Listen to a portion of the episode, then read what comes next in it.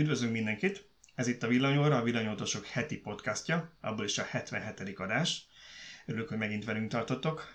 Bíró Balázs vagyok, és itt van mellettem még Antolci Tibor a főszerkesztőnk, és Szöcske, azaz Szűcs Gábor, ő pedig az egyik koszorús költőnk. Nézzük is, hogy mik a mai témák, de hát azért az uraknak hagyok egy másodpercet, hogy köszönjenek ők is. Sziasztok! Sziasztok! A mai uh, videósorozattal vagy podcast sorozatként megpróbálunk megint valami újat, na csak azért, mert a múltkori az egész jól sikerült technikailag, hát most megint nehezebb lesz. Azt találtuk ki, hogy az audio az fölmegy egy fájlban, tehát aki minket most valamilyen podcast applikáción hallgat, ő egyben hallja az egész műsort.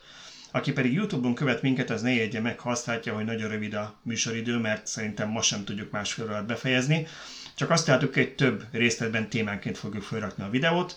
Valahogy úgy látjuk, hogy YouTube-on jobban megy ez a téma a fogyasztás, hogyha valami rövidebb, míg az audio verzióban, a podcast applikációban az emberek inkább meghallgatják egybe. Úgyhogy megpróbáljuk ezt, aztán visszajelzéseket pedig, mint mindig most is várunk a kommentekbe, hogyha ez itt szimpatikusabb, akkor folytatjuk így, ha nem, akkor pedig visszatérünk az eredetére, hogy egybe megy fel a videó is.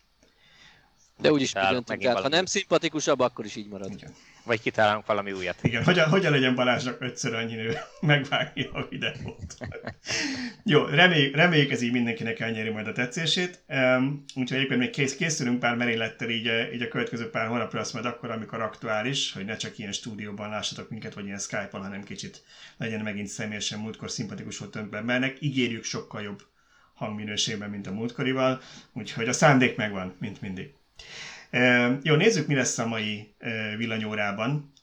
Az első témánk az szerintem adja magát, minek után ezt pénteken vesszük fel, péntek délután, és ma hajnalban volt a Tesla-nak a Model S Plaid bemutatója, úgyhogy erről fogunk egy kicsit beszélgetni. Tibornak tudom, hogy nagyon sűrű napja volt ma délelőtt, úgyhogy nem is tudom, hogy ő egyáltalán már olvasott-e valamit az autóról. Annyit azért lelövök előre, hogy hatalmas meglepetések nem voltak, de azért szerintem át tudjuk kicsit rágni ezt a témát. És persze akkor beszélünk arról is, hogy a LED Plus az ki lett húzva, tehát az nem lesz. Törölték a, a, a gyártását, már vannak különböző elmetek, mindenki a harcállás szintjén eldönti, hogy miért nem lesz. Erről is kicsit beszélhetünk. Azért nem mondja minden részletet a tartalomjegyzékben. Igyekszem, igyekszem. Utána lesz egy, lesz egy olyan témánk, ami, amit a héten írtam meg én, és elég sokan reagáltatok rá, hogy gondoltuk, hogy megbeszéljük itt is ez a Model 3 kaszkó kérdése, mert hogy ugye aki most támogatásra rendel Model 3-at, arra kötelező lesz kaszkót kötni hozzá, és hogy mi ezzel a helyzet most Magyarországon. Ez lesz még így a Teslás blokknak a végén szerintem. És hogy ne csak Teslázunk, mert amúgy is mindig van velük valami, és ezért sokat beszélünk róluk, hiába, Tesla körül mindig van valami. De fogunk beszélni a Mustang mach is egy picit, mert ott is volt, volt egy-két olyan téma, vagy olyan egy-két megnyilvánulás, ami kapcsán újra előjött ez a típus. Aztán pedig Ionic lesz a következő a menüpontban. Az Ionic kapcsán több hír volt a héten, az autópályás hatótávról, a napelemes tetőről, ami rendelhető hozzá. Vajon az, a Hyundai szerint kik az ő vásárlóik, itt volt Szöcskének egy érdekes cikke ebben a témában. Úgyhogy ezekről fogunk még egy pár szót, szólni, pár szót szólni, illetve az állami támogatásra mindenképpen visszatérünk, mert hogy azt ugye jövő hét hétfőn kell megpályázni.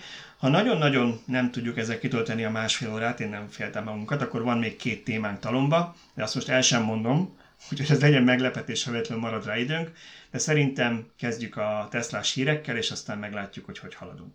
Urak? Tesla Plate? Láttam a kérdésedre reagálva, uh, láttam a legvégét a bejelentésnek, Aha. mert reggel induláskor még volt annyi időm reggelizés közben, hogy azt el tudtam indítani a felvételt. Az igazság, én kicsit csalódtam benne, de meghallgatom, hogy te mit láttál. De most arra kérnélek, hogy ne mondjál mindent, ami a cikkbe le van írva. Szerintem... Ne, ne soroljak fel minden adatot, azt szeretnéd? Ne, egyrészt ne sorolj fel minden adatot, okay. meg ne soroljál minden, minden lényeges elemet. A, aki mindenre kíváncsi, az olvassa el a cikket. Én arra lennék kíváncsi, hogy neked mi volt a legfontosabb ami ebből a bejelentésből, ami, ami volt. Jó, én kezdeném össze reagálnék arra, amit mondtál, egy kis csalódás volt. Én ezen én is gondolkodtam, és szerintem ez, hogy mondjam, ezt a tesztás közösség tehet róla. Ugye ezek a szerencsétlenek beszokták jelenteni, hogy most akkor ők átadják az első pár autót, abból, amit már ugye bejelentettek, és akkor mindenkinek beindul a fantázia, hogy vajon még milyen meglepetések lesznek ezen, jönnek az éljenek, és elhozzák a 18 ezer kilométeres hatótávú autót, és azt most fogja már bejelenteni, elmondja, hogy ők végig ezt tervezték, csak nem mondta, hogy titokba tartotta, majd amikor bejelentik az autót, bemutatják, amit terveztek, akkor mindenki csalódik, hogy hol vannak az éljenek. Hát sehol, senki nem mondta, csak megint a, a fanfiction-t elkezdték írni az emberek, hogy mennyi mindent fog majd most a Musk bejelenteni, és szerintem emiatt lehetett egy kis csalódás érzet. Ebbe igazából túl sok újdonság nincs, mert ugyanezt csinálták annak idején a Nissan bejelentésnél, és amikor a 62-es Nissanra várt mindenki, akkor hú, ebbe lesz majd 22 kW-os fedélzeti töltő, de minimum 11 lesz benne folyadékhűtés, pedig a Nissan megmondta előre, hogy nem lesz, de mindenki ezt szeretett volna bele, és így elindultak a, hogy mondjam, a vágyaknak a, a hergelései, hogy, hogy ki tud nagyobbat mondani, ki tud nagyobbat támadni, és aztán a, végén egy ilyen nagy csalódás lett a, a bejelentés, pedig hát szerencsétlen Nissan nem tehetett ott se róla, hogy Uh, itt, mást vártak igen, az emberek. Én itt azt mondanám, hogy itt annyiban, annyiban korbácsolta fel maga a Tesla is szerintem ezeket a kedélyeket, hogy kicsit összekapcsoljam ugye a, a második hírre, úgyis összetartozik a kettő, úgyhogy beszélhetjük egybe hogy ugye talán vasárnap éjszaka volt, a mi időnk szerint legalábbis, hogy bejelentette Elon Musk Twitteren, hogy a Plaid Plus az törölve lett, tehát nem lesz Plaid Plus verzió, ami ugye abban tudott többet a normál plednél, hogy irdatlan hatótávja volt, egy 800 km fölötti hatótáv, meg még gyorsabban gyorsult, meg még 100 lóerővel több volt benne, és, és hogy annyira jól sikerült a pled a tesztek alapján, hogy gyártásból se küldik a pled plus-t. Na most ezt, ebből sokan úgy gondolták, hogy haha, akkor itt van túlpisság, mert biztos a, a pled az annyi, akkora hatótávja van, hogy már nem, is érdemes a pled plus megvárni. Én ebben akkor sem hittem igazán, mert ugye azt így előzetesen azért szerintem talán még Musk is megerősítette félig meddig a sorok között, hogy ugye a long range és a pled, azok a 18650-es aksikra épülnek, csak a legújabb generációra megkapnak minden fejlesztést, ami, ami a Tesla-ban jelenleg van. Viszont a Plaid Plus az már az új 4680-as aksikat kapta volna meg, és ezt tette volna lehetővé ennek a hőelvezetése, a még jobb teljesítménye az, hogy ez egy még brutálisabb szörnyeteg legyen, még hatalmasabb hatótával. Tehát én nem gondoltam, hogy hirtelen mágikusan akkorát fejlesztettek a 18650-eseken, hogy most mindent megkap, amit, amit a Plaid Plus tudott volna, de szerintem e, itt lehet, hogy egy kicsit okosabb lett volna, hogyha ezt e, nem, nem, nem utolsó pillanatban jelentik így be, hogy mégsem lesz plusz. Hát lehet, de... hogy ebben az is benne, hogy nincs elég 4680-as cella, és nem lehetett azt mondani, hogy mivel nincs még olyan állapotban az akku, új akku sorozatgyártása, hogy kiadhassuk most vele az autót, ezért inkább azért nem adjuk ki, mert a másik mégis jobb lesz. Tehát ez egy ilyen elkenegetése lehet a dolgoknak talán, nem? Hát azt én azt mondanám, hogy ugye a legutolsó alkalom, amikor erről beszéltek, akkor ugye azt mondták, hogy a 46-80-asok még nincsenek olyan állapotban, hogy sorozatgyártásba uh-huh. küldjék, mert még a megbízhatóságokon szeretnének dolgozni. Én, a, én szerintem abból minden egyes cella kelleni fog Austinnak és Berlinnek, amikor azok az év vége fel elkezdenek termelni, mondjuk össze, vagy nem tudom én, szeptember, október, november, ki tudja melyik mikor, és egyszer nem jutna arra, hogy, hogy kerüljön ebbe az autóba, és illetve lehet, hogy jutna, csak nekik jóval jobban megéri másfélszer annyi Model Y gyártani, mint berakni a, azokat az aksikat egy jóval nagyobb hatótávú Plaid Plus-ba, úgyhogy szerintem ez ilyen szempontból üzleti döntés volt. Itt érdekes, hogy a Musk megjelent... Hát ez... Mondja, bocsánat. Hát ez én furcsálom, ez, ez hogy mondjam, ez így nem nagyon jön ki, mert ugye a, a Model S, meg Model X az sokkal drágább autó, tehát ott egy adott mennyiségű akkumulátoron sokkal több pénzt lehet keresni. Többet lehet keresni, viszont, viszont, viszont ez jóval, jóval, szerény, de jó, jóval, szerény, tehát jóval szerényebb darabszámol, és ezt már, erről már beszéltek korábban is, hogy egyszerűen, nem is tudom minek, minek kapcsán volt, talán a, talán a személy, valami kapcsán mondták, hogy egyszerűen nem éri meg nekik kis darabszámú autóba tenni a hiánycikket hiába keresnek rajta többet. A szeminél, a szeminél az érthető valamilyen szinten. Abban iszonyat sok kellene. Igen, a Model, Model S-ben nem kell nagyságrendileg több, mint, a, mint egy Model Y-ban, egy nagyon picivel kell több, viszont sokkal többet lehet rajta keresni, tehát az ára sokkal magasabb az autónak. Hát azért ugye 50%-kal több kell abban, hiszen a Model Y-nál ilyen 60 kWh-ról van szó, az S-nél pedig 100 hát ugye most az új, az új, az új, az új aksik, ugye azok 80-asok hát a long range-ben, 82-esek, aztán hogy a 46-80-ason mekkora lesz, azt senki nem tudja még, mert nyilván nem pont ugyanakkora lesz kilovattórára. Nem tudom, akármi is az elmélet mögötte, tény és való, hogy, hogy ezt sokan várták, mert nagyon nagy a hatótáv. Nem szeretném teljesen szétoffolni a témát, de én pont azon gondolkodtam, hogy Musk még egy olyat is megengedett magának valamit nap Twitteren egy válaszra, hogy hát szerinte, amikor elérjük már ezt a 400 mérföld körüli hatótávot, tehát ezt a 600, mit tudom én, 50 kilométert, vagy valami ilyesmit, hogy akkor már nem nagyon éri meg, nem nagyon van értelme tovább növelni a hatótávot, mert egyszerűen nincs olyan út, amikor te egy húzamba többet mennél, és ezzel magyarázta azt, hogy miért nem annyira fontos neki személy szerint, hogy legyen a Plaid Plus egy nagyobb hatótával. És én és ha nincs olyan út az USA-ból nézve, akkor mi a hát helyzet egy, De egyébként, egyébként én azt mondom, hogy USA-ban még rosszabb a helyzet, mint nálunk. Tehát ott tudod, hogy sokkal gyérebb a, a DC töltőházat, amilyen hát Pont képest. ezért mondom, hogy ha az USA-ban azt ja, igen, mondja, értem, hogy már igen, elég igen, a 400 mérföld, igen. akkor ide aztán És, és én erre tényleg azt mondanám, hogy elméletben akár még egyet is érthetek vele, mert hát hányszor mész úgy 650 km, hogy nem állsz meg pisilni. De ugye pontosan tudjuk, hogy az a 400 mérföldes IP hatótáv, még ha az IP jobb is pontosabb, mint a VLTP, az nem felel meg 400 mérföldes vagy 650 kilométeres, 130-as autópályás hatótávnak egy. Bőven nem felel meg, ha esik az eső vagy hideg van, kettő. Három, ez azt feltételező, hogy te menet közben valahol tudsz tölteni, míg azért számos olyan út van, ahol még úgy tervezel, hogy biztos, ami biztos oda-vissza legyen elég, tehát akkor már ebben felével számolsz csak ennek is. És három, az autónak van egy olyan tulajdonság, hogy ugye szabadságot jelképez. Én oda megyek akkor, ahova akarok. A után ezt nyilván valamennyire meg kell tervezni, hogy ekkor akkusnál már kevésbé, de mégiscsak. Tehát mondok valamit, lehet azt mondani, hogy szoktunk mi is többször mondani, hogy semmi gond, mert akkor majd ebédelünk egy, amikor lesz egy hosszabb töltés, akkor ebédelünk egyet. Ez mind szép és jó, csak akkor megint az van, hogy én ott fogok ebédelni, amilyen étterem pont van a töltő mellett, és nem az van, hogy én elmegyek oda kajálni, amit nekem szimpatikus, aztán majd töltök. Mint ugye most azt mondod, hogy elmész valahova kajálni, aztán majd hazafelé tankolunk. Ha nem, akkor te abból tudsz válogatni, ahol te ott úgyis meg kell állnom egy fél órára, majd akkor ott. Tehát, hogy csomó olyan faktor van, ami miatt szerintem nem lehet ezt egyszerűen lesöpölni, hogy úgyse kell soha senkinek több memória a gépébe, ugye a régi mondást előhozva. Úgyhogy én 640 kilobájt mindenkinek, mindenkinek elég, elég legyen, legyen. úgyhogy én milyen, milyen kísértetésre hasonlóság most 640 kilométernél járunk. Tényleg. Igen. Szóval elméletben azt mondanám, hogy Musk, amit mond, az logikus, meg van benne ráció. Ha azt mondta volna, hogy gyerekek, ez 800 km IP, de tudjátok, ez autópályán is 600, akkor azt mondtam, hogy teljesen igaza van.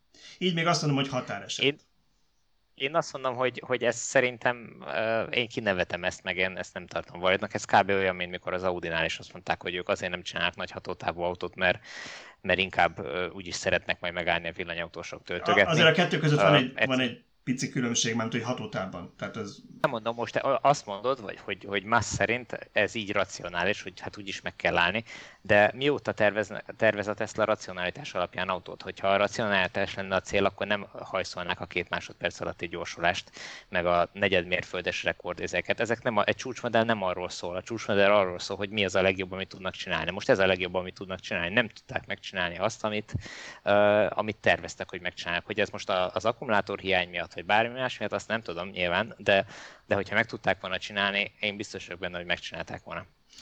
Maximum olyan áron adták volna, hogy nagyon kevesen akarják megvenni. Így is olyan áron adták, hogy kevesen akarják megvenni, mert 150 ezer dollár volt. Annyiban értek ezzel egyet, hogy, hogy, hogy nyilván tehát valami oka van annak, hogy ezt mégsem hoz. Nem az, hogy ott, ott áll az autó talomban, és akkor ah, felejtje meg gyerekek, gyújtsátok meg, az egészet nem kell. Most ebben piromán hetem van, majd erre még visszatérünk a kaszkó kapcsán, ezt megkaptam a kommentekben.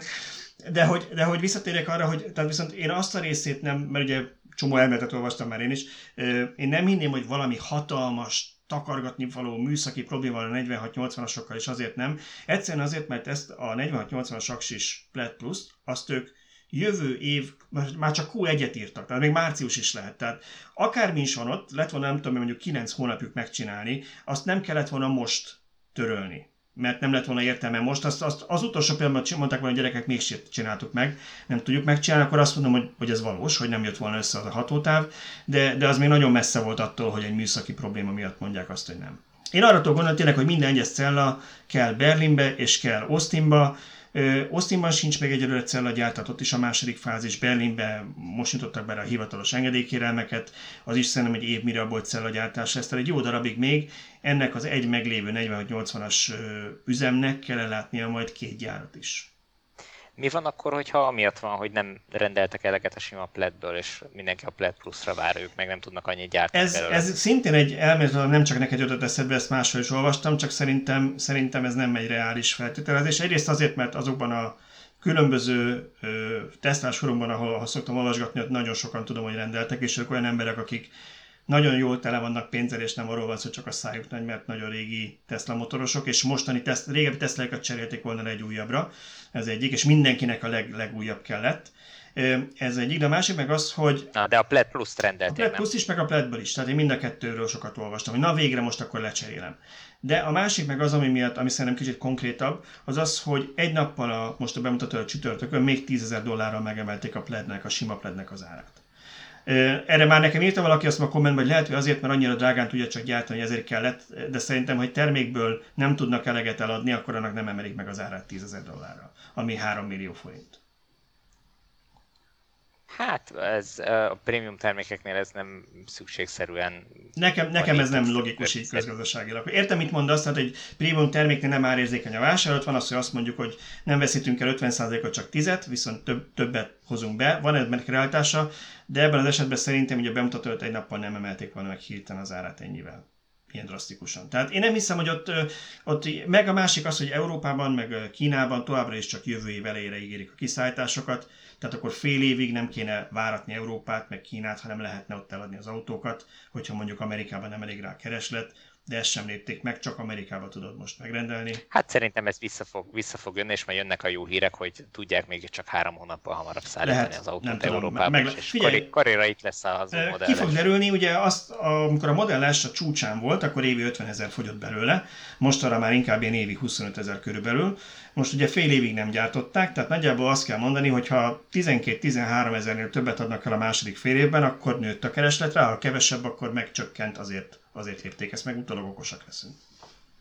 Visszatérve egy kicsit a csalódásra, ami nekem leginkább csalódás volt, hogy tulajdonképpen a rengeteg sok fejlesztés, meg, meg minden ellenére mennyi 5 kilométerre tudták a hatótávot növelni összesen? Az, igen, a hatótáv az nem hiába sokat. A, igen. Hiába lett a legáramvonalasabb autó, ami létezik a világon, meg hiába nem is tudom, hogy mik voltak még, csökkent azt hiszem a tömege az 90 kilóval, igen igen, tehát hogy azért ezek úgy gondolná az ember, hogy ezek jelentősen meg fogják dobni a hatótávot, ehhez képest meg szinte semmi. Igen, én is azt hittem, hogy a hatótávja még ennél is magasabb lesz, mert 628 km, ha jól emlékszem, és hogy az amerikai IPA szabvány szerint Ugye a VLTP-nél azért tudjuk, hogy mennyivel kell osztani, az IPA sem tökéletes, de, de azért mondjuk közelít jobban a valósághoz. Tehát szerintem autópályán, most mondok egy nagyon merészet, mert fogalmunk nincs, nem teszeltük le, de szerintem autópályán ilyen 130-al, hát ilyen 400-450 km-et ennek el kell mennie a három motoros verziónak, ami elég hatékony lesz. Annyit, annyit hűvös időben is el fog menni, igen. Úgyhogy... Nem lehet, hogy itt ezek a hatékonyságnövelések nem a IPA ciklusra gyúrtak? Tehát, hogy a valós gyakorlati felhasználáshoz közelebb fog állni a méréshez, mert nem arra mentek rá, hogy olyan módosításokat végeztek, amivel a kvázi a mérést át tudják verni és kihoznak egy csoda jó számot, hanem mivel baromi áramvonalas lett az autó, akkor hirtelen az autópályás hatótáv jóval közelebb lesz a megadott adathoz, mint eddig. Hát nem tudom, azért a Tesla szeret ezzel zsonglőrködni ezekkel a számokkal, hogy minél Ez nagyobb számot Ilyen szerencsére csak ők szoktak ezzel zsonglőrködni, senki más. Nem azt mondom, hogy ők egyedül vannak ezzel, de azért, azért erre gyúrnak. Viszont Szöcskének szerintem abban, abban igaz, én is azt mondom, hogy valószínűleg nem a hatékonyságra ment, vagy hát nem a, nem a hatótáv növelés volt itt a prioritás. Ha megnézitek, pont az a vicces, hogy nem lehetek a nézők, akik YouTube-on vannak, látják, de nem baj, mert így legalább az audiósokról sem feledkezek meg. Most beraktam képet, az a, a ma megjelent erről, erről szóló cikkünkben egy, egy kép, amit a Tesla mutogatott ma a videó ö, során, ez pedig a, a gyakorlatilag a, az a Perfect Power Curve a felirata, tehát a Hú, segítsetek nekem a hirtelen szinkron tolmácsolásban, szóval hogy az hogy adja le a, a teljesítményt, igen, a teljesítmény, teljesítmény görbe. görbe, köszönöm szépen, igen, tehát a teljesítmény görbéje a modelles plednek, és itt az látszik, hogy az összes korábbi csúcs Teslahoz képest, amiknek itt szépen azért ugye a 100 km per óra körüli sebességnél elkezdett kifogyni a szufla, és így csökkent ez a görbe, ennek még mindig megy föl, mindig megy föl a stratoszférába, és a tetején marad egészen a végéig. Na most ez vagy igaz, vagy nem, meglátjuk, de gyanítom, hogy nem véletlenül rakták ide be. Én arra gondolnék, hogy valószínűleg tényleg ez a nagysebességű... Igen, ez volt a legegyszerűbb, ez az A verzió, vagy megint odaadták egy vonalzóval a, a papírt, mint a Cybertruck tervezés esetén Francnak, vagy akkor rajzolj valamit, fiam. És egy egyenes vonalat tud húzni, azt már most is láttuk, szóval arra gondolnék, hogy valószínű ez tényleg a nagyobb teljesítményre van tervezve. Ugye például azt is elmondták, hogy a legújabb generációs hőszivattyúk el az autóba, hogy például a téli hatótáv azért 30%-kal több legyen. Ehhez képest, ahogy te is mondtad, tudom én, 5 km több a hatótáv hivatalosan a, a bestés szerint, ugye az IP ciklus szerinti átszámolva, mérföldről átkonvertálva a kilométerre, mert pedig mondtak egy 30%-os hatótáv növekedést az új hőpumpa miatt télre. Úgyhogy meglátjuk, hogy a valóságban hogyan vizsgázzák ezek az autók. Nyit, nyitva állunk, innen üzenjük a Tesla hungary mert meg is írom nekik, hogy nyitva állunk, bármikor tudunk tesztelni autót, szerintem kiürítjük a naptárunkat, megoldjuk, nehezen, de félreteszünk minden más, és Ha Európában még esetleg nem érkezik, akkor szívesen megyünk az Egyesült Persze, Államokba. Van. Kiváltjuk, kiváltjuk a vízumot, védettségezőványunk van, igen. Na ja, szóval ez volt a, ez volt a LED bemutató, tehát nem volt rajta semmi a nagy extra. Én, én egy dologról beszélnék még itt ennek kapcsán, az pedig, az pedig ez a kezelőszerv, és, és minden, ami ezzel jár. Ugyanis ennél az autónál, ami igazán különleges volt, ami nagyon sokaknál kiverte a biztosítékot, az, az a kormány, illetve nem csak maga a kormány formája, arról többet most se tudtunk meg azon túl, hogy ezzel kezdték el kiszállítani a kocsikat, tehát legalábbis Amerikában biztos reális, ez a csapott tetejű kormány. Viszont ugye nincsenek rajta bajuszkapcsolók. És ugye minden a kormányra került. És ez egy dolog, hogy ott van mondjuk az index is, meg a fénykürt, meg a tuda, amivel meglátjuk, hogy mennyire fog minket, meg mindenki mást idegesíteni. Az index az, azt hiszem, hogy pont így a, így a bal hüvelykújhoz került, tehát legalább ergonomikusan jó helyen van, aztán vakon mennyire lehet használni, mennyire tud kitapítani, most jobbra vagy balra indexelsz, azt majd meglátjuk. Figyelj, látás, látássérültek, vagy akik nem, nem látnak, ők nevezessenek. Ez mondjuk, ez mondjuk egy, egy, egy, egy igaz, igaz mondat volt, tehát nem kellene. Ez, ez, ezzel szűrik meg, hogy ne tudjanak ilyen nagyon gyors autót vezetni, igen. De viccet félretéve, amin ugye sokan gondolkodtak, ez az a, a automatikus váltó, most nem úgy automata váltó, mint az automata váltós kocsik, hanem hogy helyette döntél a kocsi, hogy előre vagy hátra. És erről azért kaptunk egy kicsit több infót, még hogyha nem is közvetlenül a bemutatón, de a bemutató után kikerültek már a Teslának a újdonsó tulajdonosokat tájékoztatni szánó videói, és abban az egyikben volt egy ilyen rész, eh, ahol megmutatták, hogy működik ez a váltó. És hát a jó hír az, hogy egyrészt van manuális üzemmód, tehát nem kell megérni, nem csak a, az automatika tud dönteni, ezt inkább külön még be is kell kapcsolni, hogy ez legyen, tehát az alapbeállítás az, hogy te váltasz, vagy te választasz irányt. Úgyhogy szerintem ezt Tibor értékelni fogja, mert ugye ő, ő annak a híve, hogy minden felesleget hagyjunk el, és Elon Musk ezt úgy fogalmazta meg, meg ma, hogy azt mondta, hogy minden user input az hiba. Tehát, hogy már úgy értve, hogy az, az egy kódolói hiba, vagy egy fejlesztő hiba, hogy nem kellett volna valami, miért nem, miért nem tudja megcsinálni, szóval miért kell usernek megmondania, hogy ő így gondolkodik erről az egészről. Tehát, ha te beülsz a Teslába, rálépsz a fékre, egy ezzel hogy akkor most ezt szeretnéd majd sebességbe tenni, akkor az automatánál, az, hogy a, kézinél azt történik, hogy szépen a képernyő oldalán, ami közelebb van hozzád, ugye ez e, balkormányos autóknál a képernyőnek a bal oldala, megjelenik egy autó ikon, és azt, ha te lefelé húzod az ujjaddal, akkor hátra megy, vagy hátra, hátra menve kapcsol, fölfele, akkor előre. Majd pedig, hogyha kiszáll, hogy az autó, ha megállsz az autóval, ha már nem vezet tovább, ráléptél a fékre, és kicsatolod a biztonságévedet, akkor automatikusan park üzemmódba teszi, tehát nem kell P-t nyomnod se. Hogy tudsz a képen nyomva rá gomb, de alapvetően nem kell. Ha kikap, meg, rálépsz a fékre, megáll az autó nullára, és kikapcsoltad a biztonságévet, akkor ő P-be teszi. Tehát egy újabb gomb, amit Ez már a mostani autóknál is így van. És, és utána van az automata üzemmód, amit be tudsz kapcsolni a menüben, az pedig úgy néz ki, hogy, hogy gyakorlatilag az autó felismeri, hogy van-e akadály előtte mögötte, ha te mondjuk úgy álltál meg, hogy egy mélygarázs vagy és előtted fal van, akkor nyilván hátrafelé indul el. Az mondjuk jó kérdés, hogyha mondjuk így a lökhártó szintje alatti virágágyas vagy ilyen adlilidlé bevásárlóközpontos kis ugrató küszöbb van így ugye a parkolóhelyek között, azt látja-e, vagy azt gondolja, hogy ott tovább lehet menni egyenesen, ez majd kiderül. De egy elvileg ezek Hát el... induláskor nem biztos, hogy látja, de beálláskor látta. Igen, reméljük megjegyzi. Igen.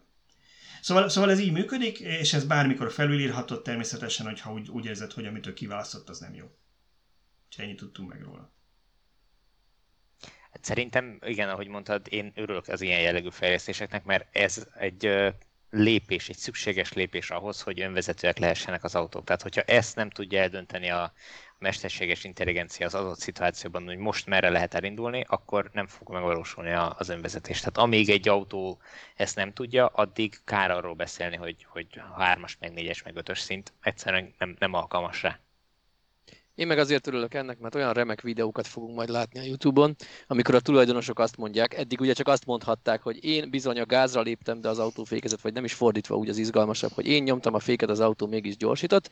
Most az lesz, hogy Én bizony előre menetbe tettem, ő meg hátra menetbe tette magát, ezért csattantam a falra fel. Aztán majd Musk jöhet a fekete dobozadatokkal, hogy már pedig az nem úgy volt, mert nem abba tetted, amiben akartad. Úgyhogy Szerintem ez fordítva van, Muskék pont azért csinálták ezt meg, mert azt látták, hogy egy csomóan képtelenek eldönteni most a fékre vagy a gázra, vagy hogy kell, meg merre kell menni. Inkább átveszik ezt a feladatot is tőlük, nem? Elképzelhető, hogy meglátjuk, hogy milyen sikeresen. De az emberek biztos, hogy bármilyen baleset lesz, rá fogják fogni az automatikára. Persze, nyilván ez egyébként egyértelmű, hogy hát ki, ki más lehetne hibás, hanem Elon Musk személyesen. E, igen. E, jó, szóval szerintem, szerintem körülbelül ennyit tudtunk így ebből a plett témából most kihozni, csak nem marad bennetek valami. Nem szeretném, hogy megint az egész hát műsorban hogy, a, hogy, hogy szerintem a kaszkó költsége is, a, vagy költségessége is Musknak a hibája, nem? E, igen, beszéljünk akkor a, a következő témáról, uh, amit, ami, amit, amit a héten boncolgattunk, ez a kaszkó költség. Ugye a Model 3 kapcsán jött ez elő, uh, akkor ezt kicsit megágyaznék ennek, mert, mert nekem az jött ki a kommentekből, és ezen kicsit meglepődtem, hogy nem volt mindenkinek ez világos.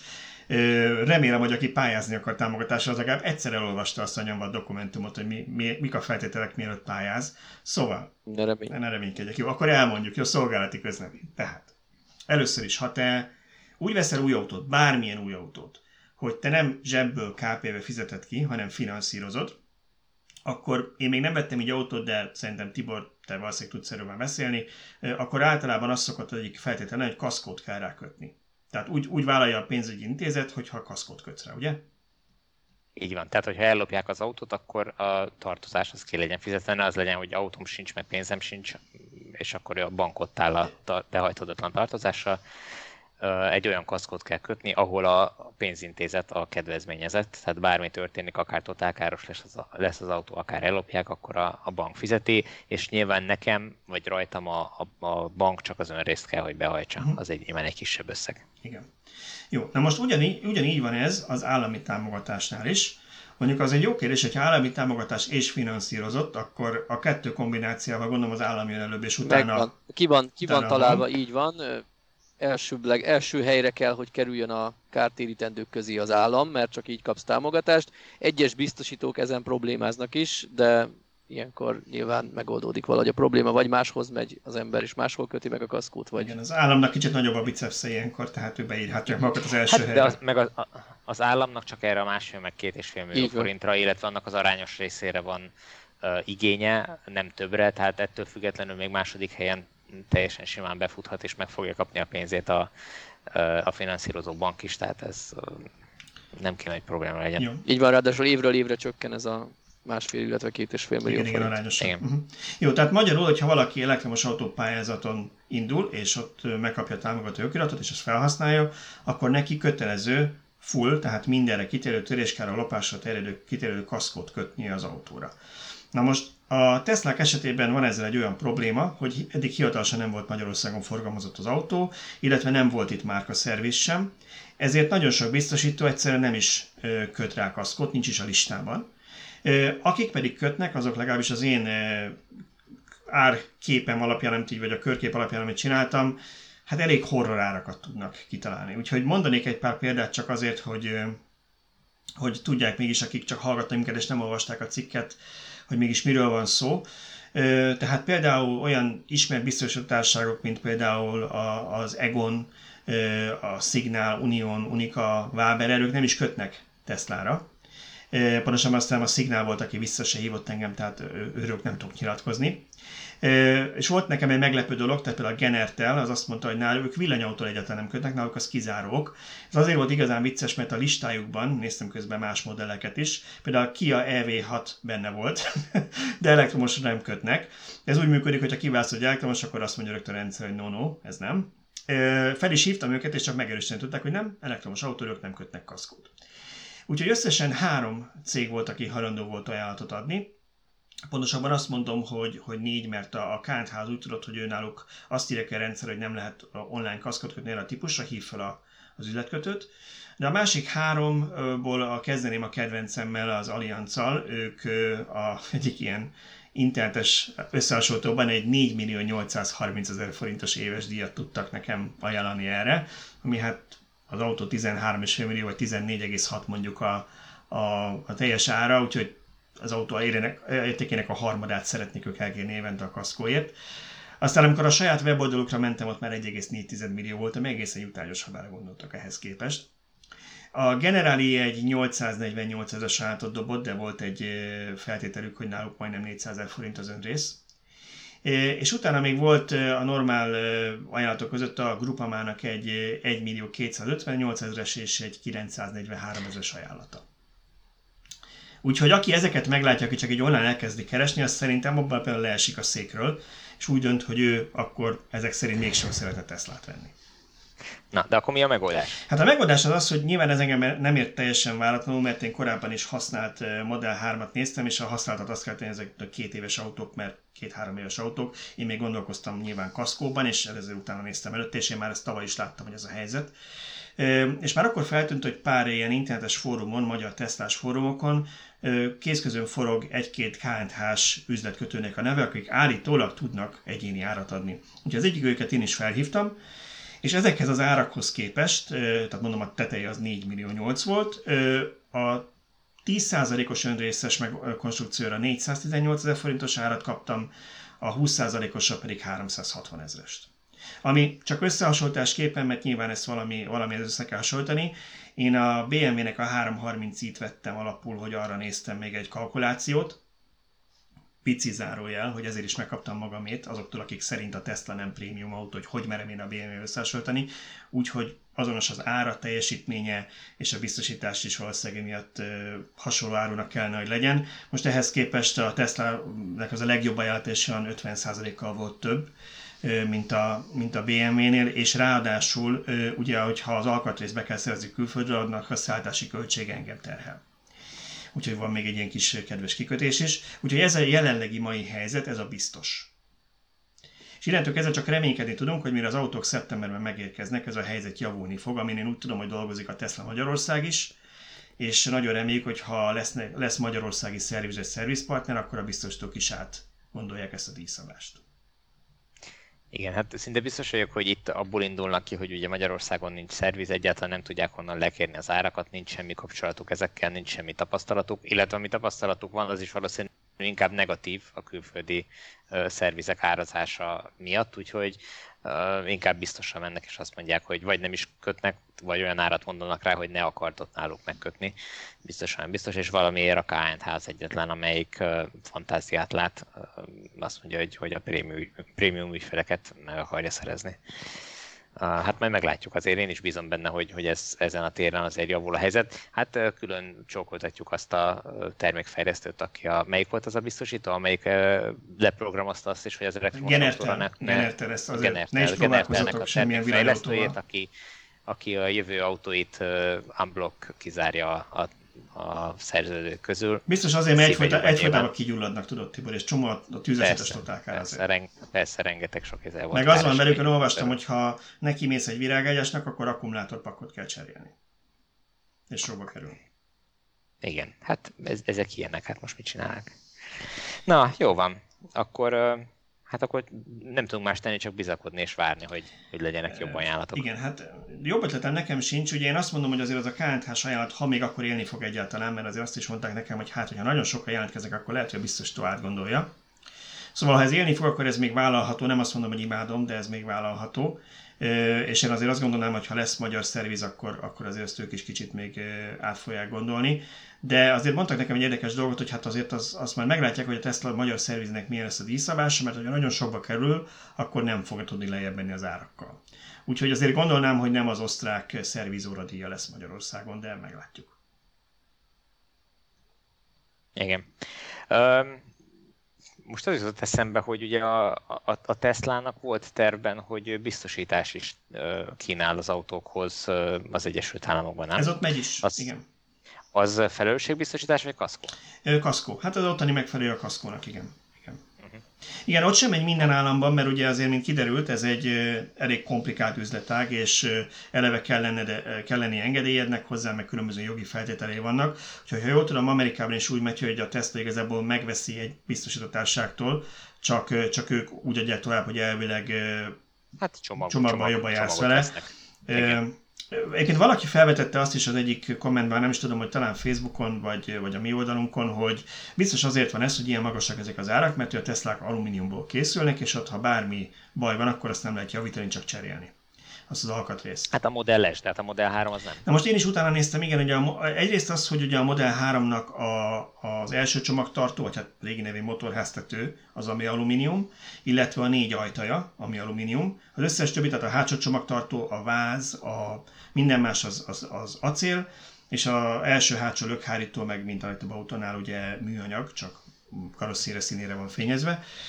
Másrészt meg az, hogy kicsit utána olvastam, és, és kb. minden prémium gyártó használ alumínium alkatrészeket ma már ebbe abba a modellbe, van amelyiknek az autó orra készül alumíniumból, van amelyik egy másik alkatrész cserél ki erre, tehát ez nem egyedi, hogy, hogy... Annyira nem egyedi, hogy nem csak a prémium autók, ugye nekünk például van egy ilyen találkozókon elnyerhető, megkapható villanyautósok.hu mágnes matricánk, és én ezt próbáltam már többféle autóra így felragazgatni, és több elektromos autótípusnál is előfordult, hogy csak bizonyos helyre tudom feltenni. Mondjuk fel tudom tenni a, a C-oszlopra, de a csomagtérre már nem. Uh-huh. Igen. Igen, ez, ez abszolút benne van, és hát ugye vannak ennél bonyolultabb, meg, meg drágább ö, ö, anyagok is, mint például a BMW i3-nak a karbon erősítésű műanyag, kompozit, nem tudom, akármilyen anyagból készült karosszériája, meg vászszerkezete, tehát annak valószínűleg a javítása még többe, meg még, még többe kerül és még bonyolultabb. Ennek ellenére kötnek rá kaszkót. Igen. Jó, hát akkor szerintem ennyit egyelőre erről a kaszkó témáról, aztán majd, hogy ha elnyerem az állami támogatást, és meg lesz az autó, és kell kötnöm rá a kaszkót, akkor is beszámolok róla, hogy mi lett ennek a kaszkosztorinak a vége.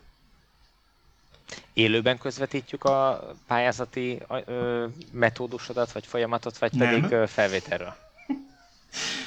Hetek óta próbálnak az urak rávenni engem, hogy mint valami mini Truman Show-ban rögzítsem élőben a kínszenvedésemet a képernyők előtt. Én örülök neki, hogy mindenki jót szórakozik a nyomoromon, de nem. Annyit megígérek, hogy majd valami felvétel lesz róla valahogy valamilyen forralban, és akkor utólag megosztjuk ezt, hogy hogy sikerült pályázni, úgy, mint tavaly, csak valószínűleg nem real time mert elég bajom lesz nekem akkor küzdeni az állami informatikával reggel. Én itt Jé. szeretném a kommentelőket megkérni, hogy csatlakozzanak Tiborhoz is hozzám, és írjanak be egy kommentet, hogyha szeretnék Balázs arcát élőben követni, miközben pályázatot nyújt be.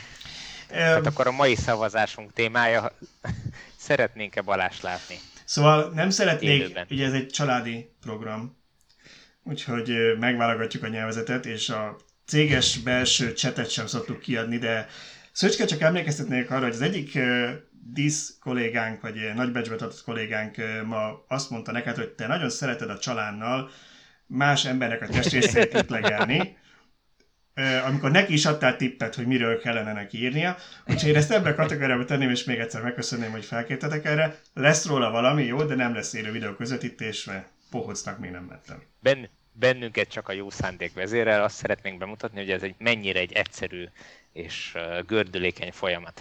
És egyébként, várj, az a vicc, hogy lehet, hogy most így fog menni, és abszolút, abszolút ilyen, hívlak titeket 8 óra 4 perc, hogy gyerekek, meg vagyok, most vagy, vagy átvertek engem, és mégsem indult, vagy nagyon gyorsan ment. Hát figyelj, és az lesz az igazi meglepetés, amikor visszajön visszaigazolva az aláírt dokumentum, hogy megkaptad a támogatást, uh-huh. és mhm. átveted az autót. Igen, szóval, szóval még egyszer azért, aki, aki esetleg lemaradt volna, tehát jövő hét hétfő reggel 8 óra 1 perctől megy az első etapja az állami pályázatnak. Úgyhogy mindenki, aki, aki autóra, elektromos akar venni, azt szerintem próbálja meg az első körben, azért lemarad, mondjuk a második vagy a harmadikba.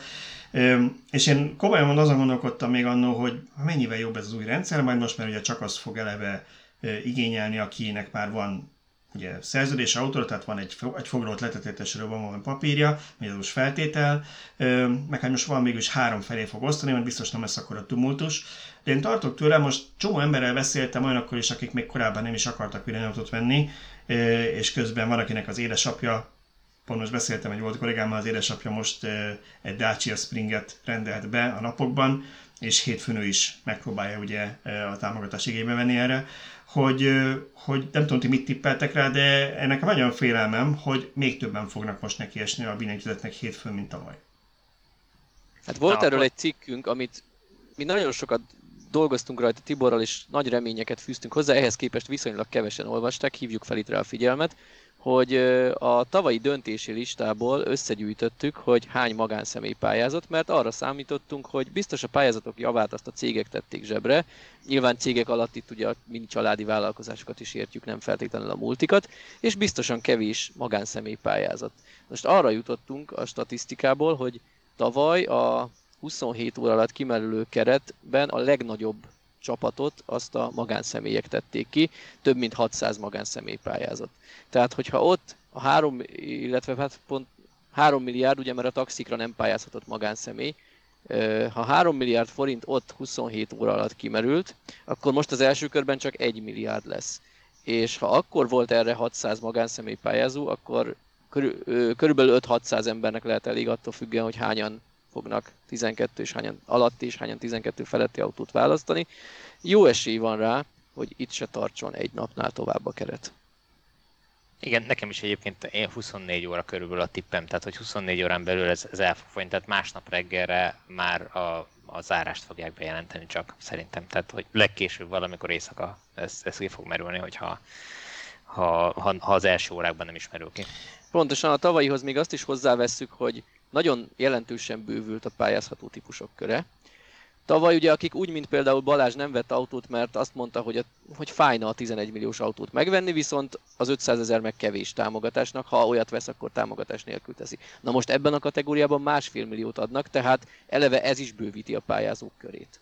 Hát és 12 millióba, amire emelték a, az árat, most már azért komolyabb autók, vagy komolyabb felszereltségű autók is beleférnek, tehát nem feltétlen kell a legalapabb felszereltségi típust megvenni ahhoz, hogy, hogy beleférje ebbe a 12 millióba, és megkapd a két és fél milliós támogatást, és hogyha azt nézzük, akkor, akkor már elég jó autók kaphatók, így, hogy 9,5 millió forintért, vagy hogy, tehát Um, igen, ugye ott két, két és, elég sok ember igen, két és fél millió le, igen. igen. Hát például ugye, amiről beszéltünk a múltkor is, hogy ugye például ott van az ID3, aminek még a, igaz, hogy a kisakos fejezőbe, de még egy millió forintnyi extra is belefér, vagy egy millió kettő majdnem.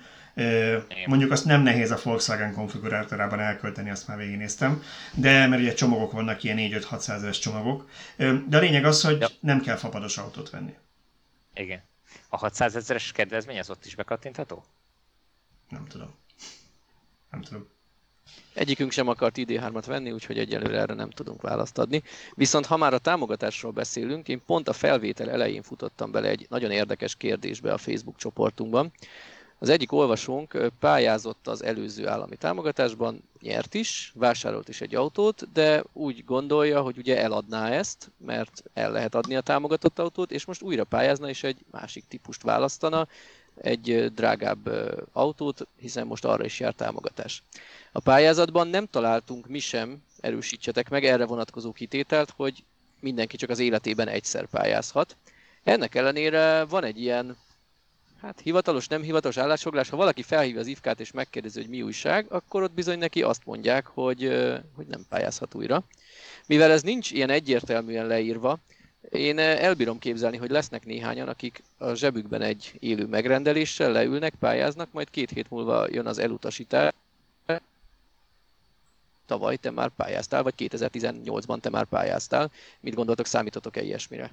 Hát szerintem óriási hiba lenne az IFK-tól, hogyha ezeket a pályázatokat elutasítaná, mert jogilag nem, nem lenne védhető az mondjuk. Tehát, hogyha valaki ennek nekifut és bíróságra viszi az ügyet, teljesen biztos, hogy, hogy megnyeri, mert a pályázati kiírásban nem az szerepel, hogyha te már egyszer pályáztál, akkor nem pályázhatsz újra, mert hogyha ez lenne a cél, akkor ezt egy ilyen mondattal tíz szóba le lehetett volna írni, és, és le lehetne zárni nagyon egyszerűen az egészet. Ehelyett úgy szól a mondat, most nem tudom pontosan idézni, mert erre most így nem készültem föl, de valahogy úgy szól a mondat, hogy ha pályáztál és felhasználtad a pénzt, és uh, visszafizetésednek, visszafizetési kötelezettségnek nem tettél eleget, akkor nem pályázhatsz visszafizetési kötelezettséged olyankor keletkezhet, hogyha mondjuk összetöltöd az autót, és valamiért nem tudom, vagy ellopták az autót, és a te felelősséged volt például, hogy ellopták az autót, mert nyitva hagytad, biztosító nem fizet, neked kellene helytállni és visszafizetni például, és hogyha ezt te nem tetted meg, akkor nem pályázhatsz újra. De mondom, ez ugye egybeértelmezhető ez a mondat egyedül, mert hogyha csak azt ö, szerették volna leírni, amit most az IFKA állít, vagy az IFKA telefonhívásra általában tájékoztatásként elmond, akkor a mondatnak csak az első felét kellett volna leírni. Hogyha pályáztál korábban és megnyerted és felhasználtad, akkor nem jár további pályázat. Továbbá a kulcs szó. Én most megnyitottam ezt a cikket, ugyanis ez a probléma, ez nem új keletű. Tibor írt róla egy nagyon érdekes cikket, meglepetés a villanyautó támogatásban címmel, keressétek meg, olvassátok el. Akkor nem pontosan erről a problémára szólt, szólt a cikk, de az alapfelvetés az szerintem Lényeg teljesen ugyanaz, ugyanaz, ugyanott gyökerezik a probléma. Ugye ott az volt a helyzet, hogy valaki szerette volna eladni a pályázatos autóját, és a vevő korábban, 2016-ban már vásárolt pályázattal egy autót, lezárta, azóta eladta az autót, minden teljesen rendben volt, és az IFKA azt mondta, hogy a 2026-os, 2020-as pályázattal vásárolt autót nem veheti meg olyan, aki 2016-ban már pályázott, mert ugye itt az ő nevére átkerülne a pályázat, és ő vinné tovább a, az új autó eladójától, és nem engedték ezt meg neki. Pedig a szöveg az ugye úgy szól, hogy az a személy, aki a 2016-os vagy 2018-as pályázatban támogatást igényelt, pályázatot nyújtott be, és ezt elnyerte, felhasználta. Továbbá, amennyiben a kedvezményezett a fenntartási időszak alatt a támogatói okiratban rögzített kötelezettségeit megszegte. Na most ez a továbbá rész az, amit így az IFKA kifelejt ebből az értelmezésből. Hát én nem tudom, hogy a, a jogi nyelv az mindig egy speciális állatfaj.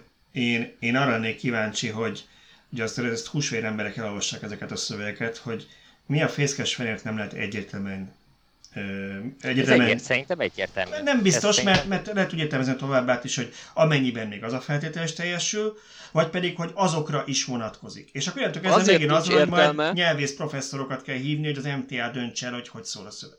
Nem nyelvi Balázs, kérdés, azért nem lehet így értelmezni, kérdés. mert akkor ott pont. Tehát ugye a mondat, első tagmondat az arról szól, hogy korábban már pályáztál, pont. Ha őket mind kizárjuk, semmi értelme ezt szűkíteni. Pontosan. A továbbá tagmondat leszűkíti, hogy korábban már pályáztál, továbbá megszegtett kötelezettségeidet. Így van. Pontosan így van. Ha mindenkit szeretnél kizárni a pályázatból, aki korábban már pályázott, akkor teljesen Vége értelmetlen mondatnak. a továbbá tagmondat. Akkor így. ott te ezt a mondatot befejezheted, mindenkit kizártam.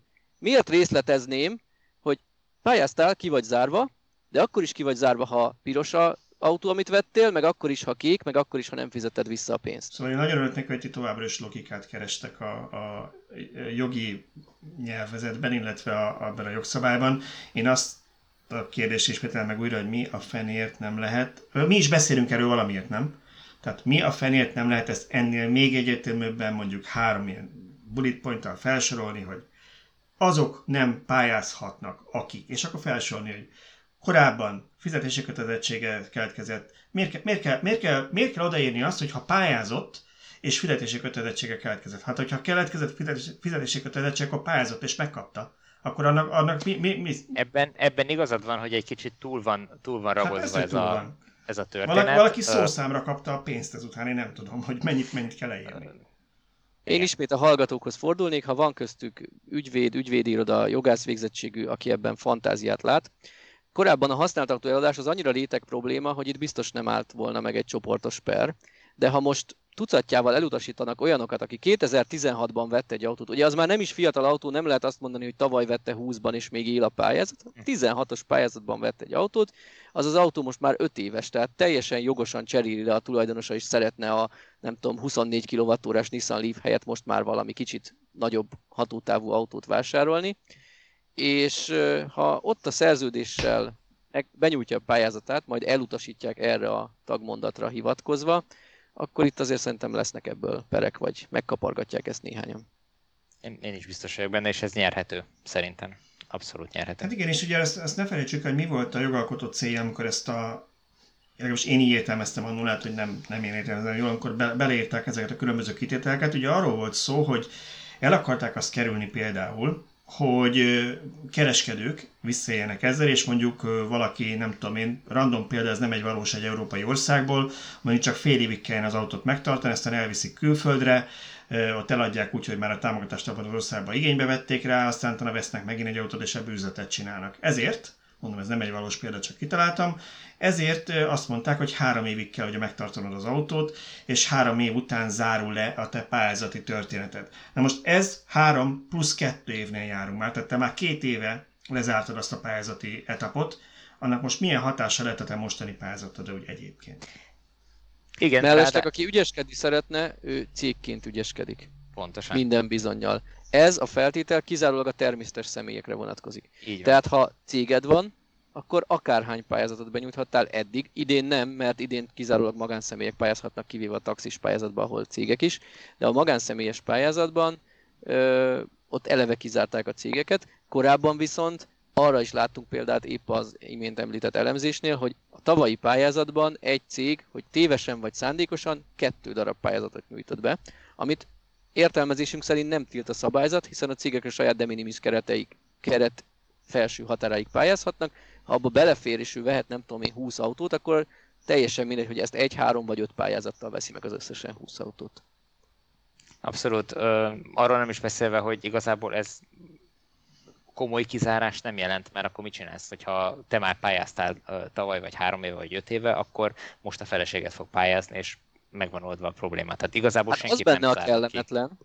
hogy ha ez nem derül ki előre, akkor most te pályáztál 16-ban, és nem tudod, hogy most a feleséged nevére kell megvenni az új autót, mert nem szúrtad ki ezt, illetve te helyesen értelmezted ezt a szövegrészt, és megtehetted volna, hogy a megrendelést a feleséged nevére írod, de te most hétfőn reggel a saját neveden élő megrendeléssel fogsz kopogtatni és pályázni, és majd két hét múlva koppansz, amikor jön az elutasítás.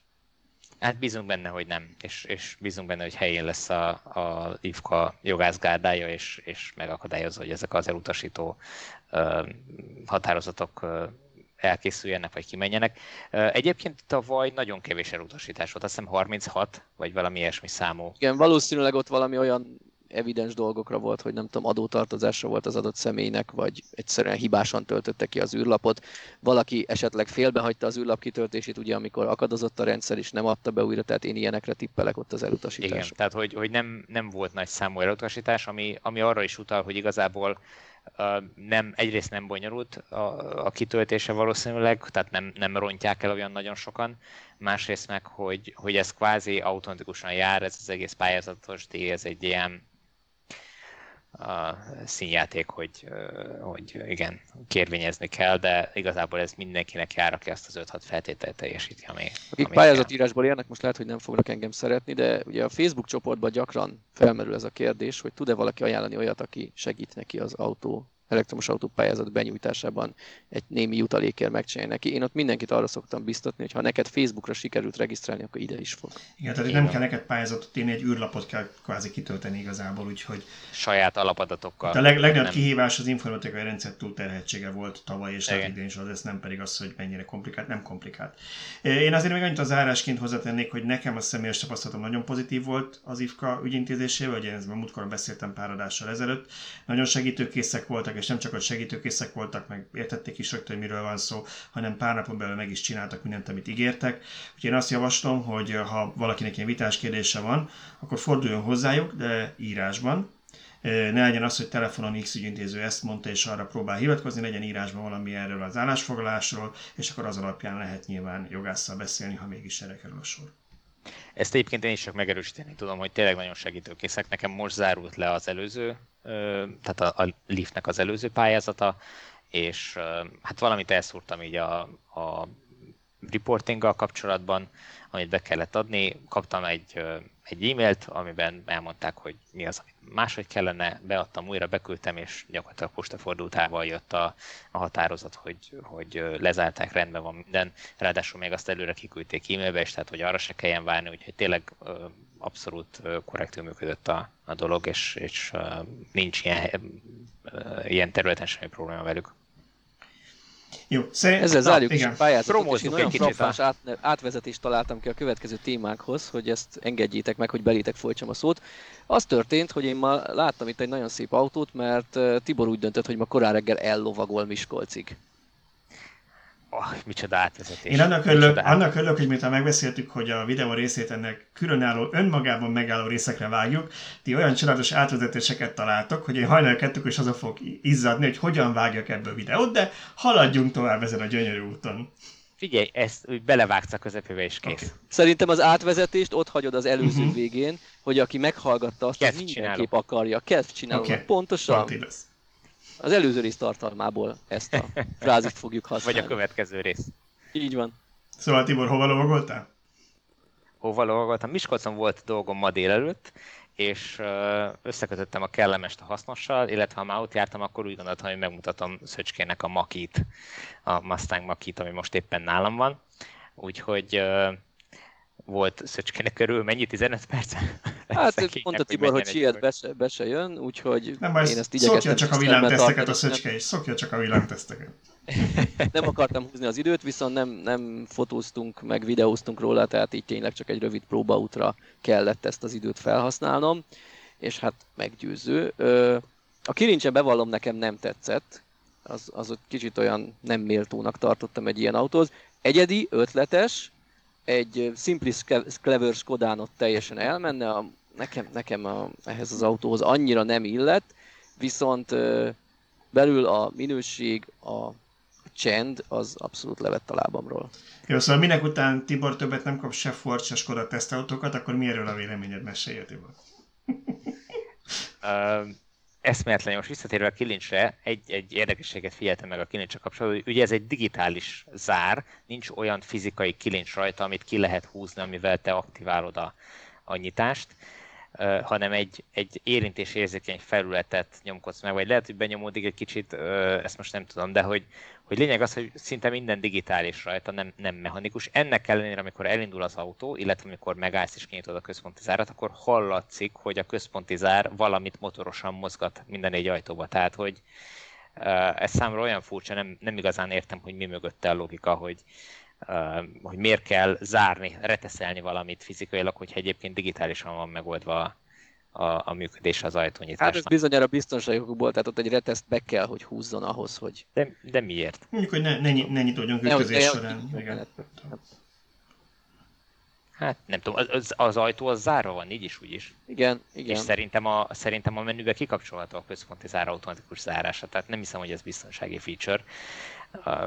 Valahogy ez olyan, mint hogyha az, az ajtó beszállítója az, az megszokásból így szerelte volna az ajtót, mint ahogy az összes többi típusnál is szerelik. Ah, nem tudom. Na mindegy, akkor visszatérve, hogy milyen a... Tessék?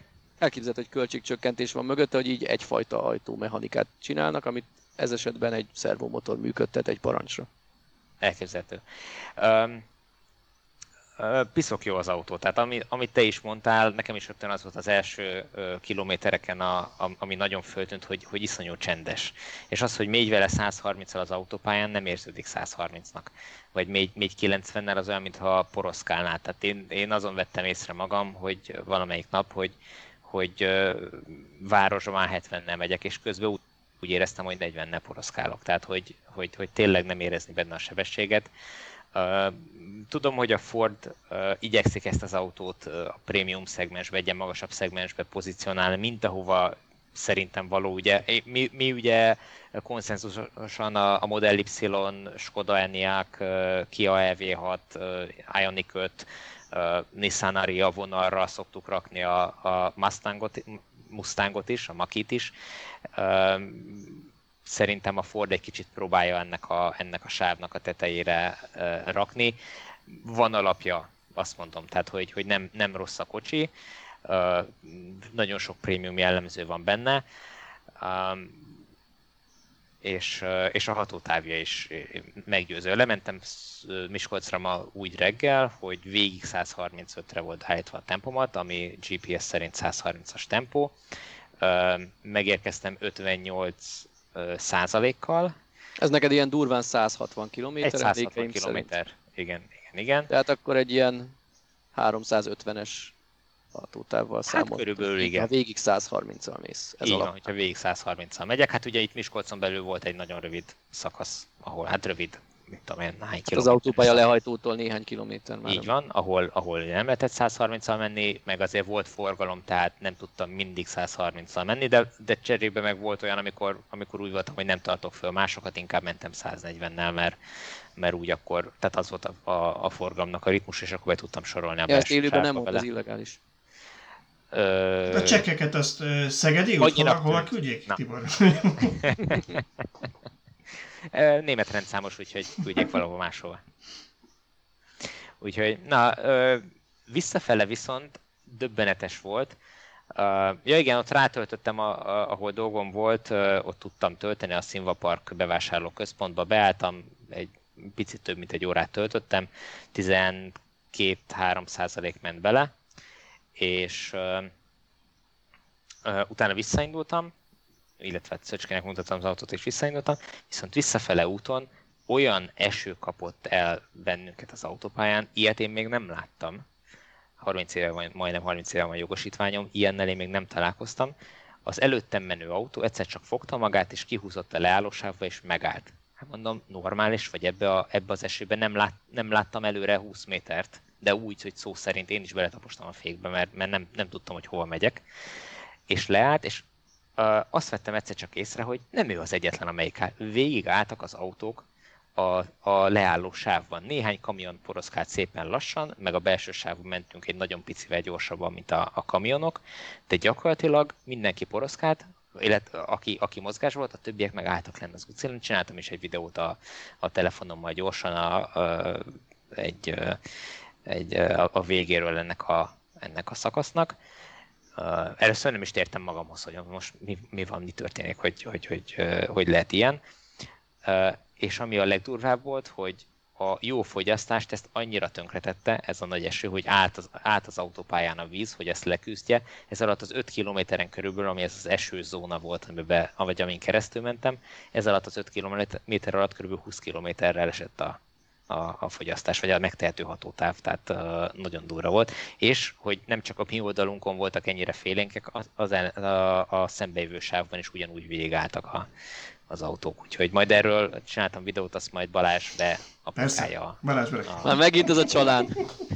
Én azt akartam mondani, hogy nem, nem, nem akarom teljesen én is off-topicra vinni, de én is mondtam, hogy mekkora eső volt. Én hogy kb. 20 éve, mert még egyetemista voltam, volt egyszer, hogy jöttem vissza egy nyár elején Budapestre, és hoztuk vissza a cuccaimat. Még, nem volt jogsim, nem én vezettem. Mi az m 0 lejövet voltunk, így ugyanilyen nagy eső volt, és erre ezt akartam csak mondani, hogy akkor eső volt, mi is félreálltunk. Elmúlt az eső, akkor láttuk, hogy gyakorlatilag a kereszteződéstől egy 50 méterre vagyunk, és a kereszteződés és az úttest túloldalán egy kivilágított Shell benzinkút van, amiből egy kukkot nem láttunk, amikor leálltunk. Úgyhogy, úgyhogy vannak hát ilyen, vannak ilyen, igen. És én nem, nem tudom, hogy mit lehet csinálni, mert ha leállsz, akkor beléd szaladnak, mert leálltál az útszénén, senki nem lát, ha tovább mész, akkor belemész valakibe, szóval ez a keresztet vetsz, elmondsz három imát, és valahol megállsz kategória.